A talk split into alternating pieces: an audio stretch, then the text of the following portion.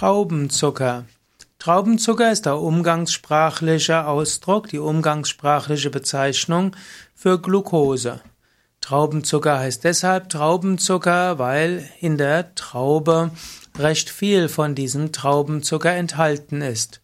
Man kann sogar sagen, dass die Trauben und insbesondere der Traubensaft, dass dieser Traubensaft die höchste Ansammlung hat von Zucker unter allen natürlichen Säften.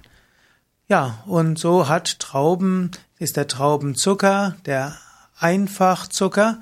Traubenzucker ist also ein Einfachzucker, der eine chemische Verbindung ist, der ist ein Monosaccharid, also ein Einfachzucker und gehört damit zu den Kohlenhydrate. Es gibt Zweifachzucker und es gibt Mehrfachzucker. Der Zweifachzucker wird auch als Glykogen bezeichnet und Mehrfachzucker ist Glucose. Glucose spielt im Organismus eine große Rolle.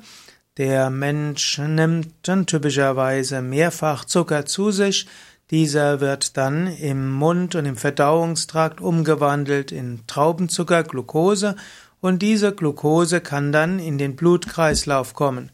Glucose, Traubenzucker kann dann also aufbewahrt werden in den Zellen und kann auch umgewandelt werden in Glykogen und kann dort wiederum wiederum aufbewahrt werden in Leber und anderen Teilen.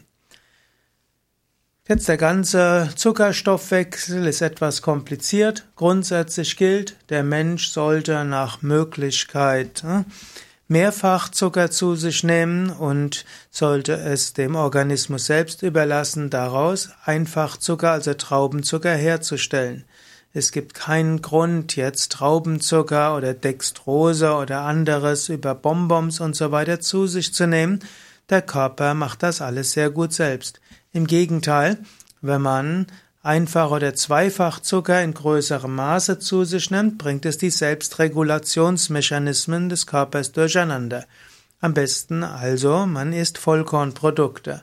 Und wenn du Hunger auf Süßes hast, ist es immer noch am besten, Obst zu dir zu nehmen und keinen zusätzlichen Zucker zu dir zu nehmen, egal ob Saccharose oder als Traubenzucker.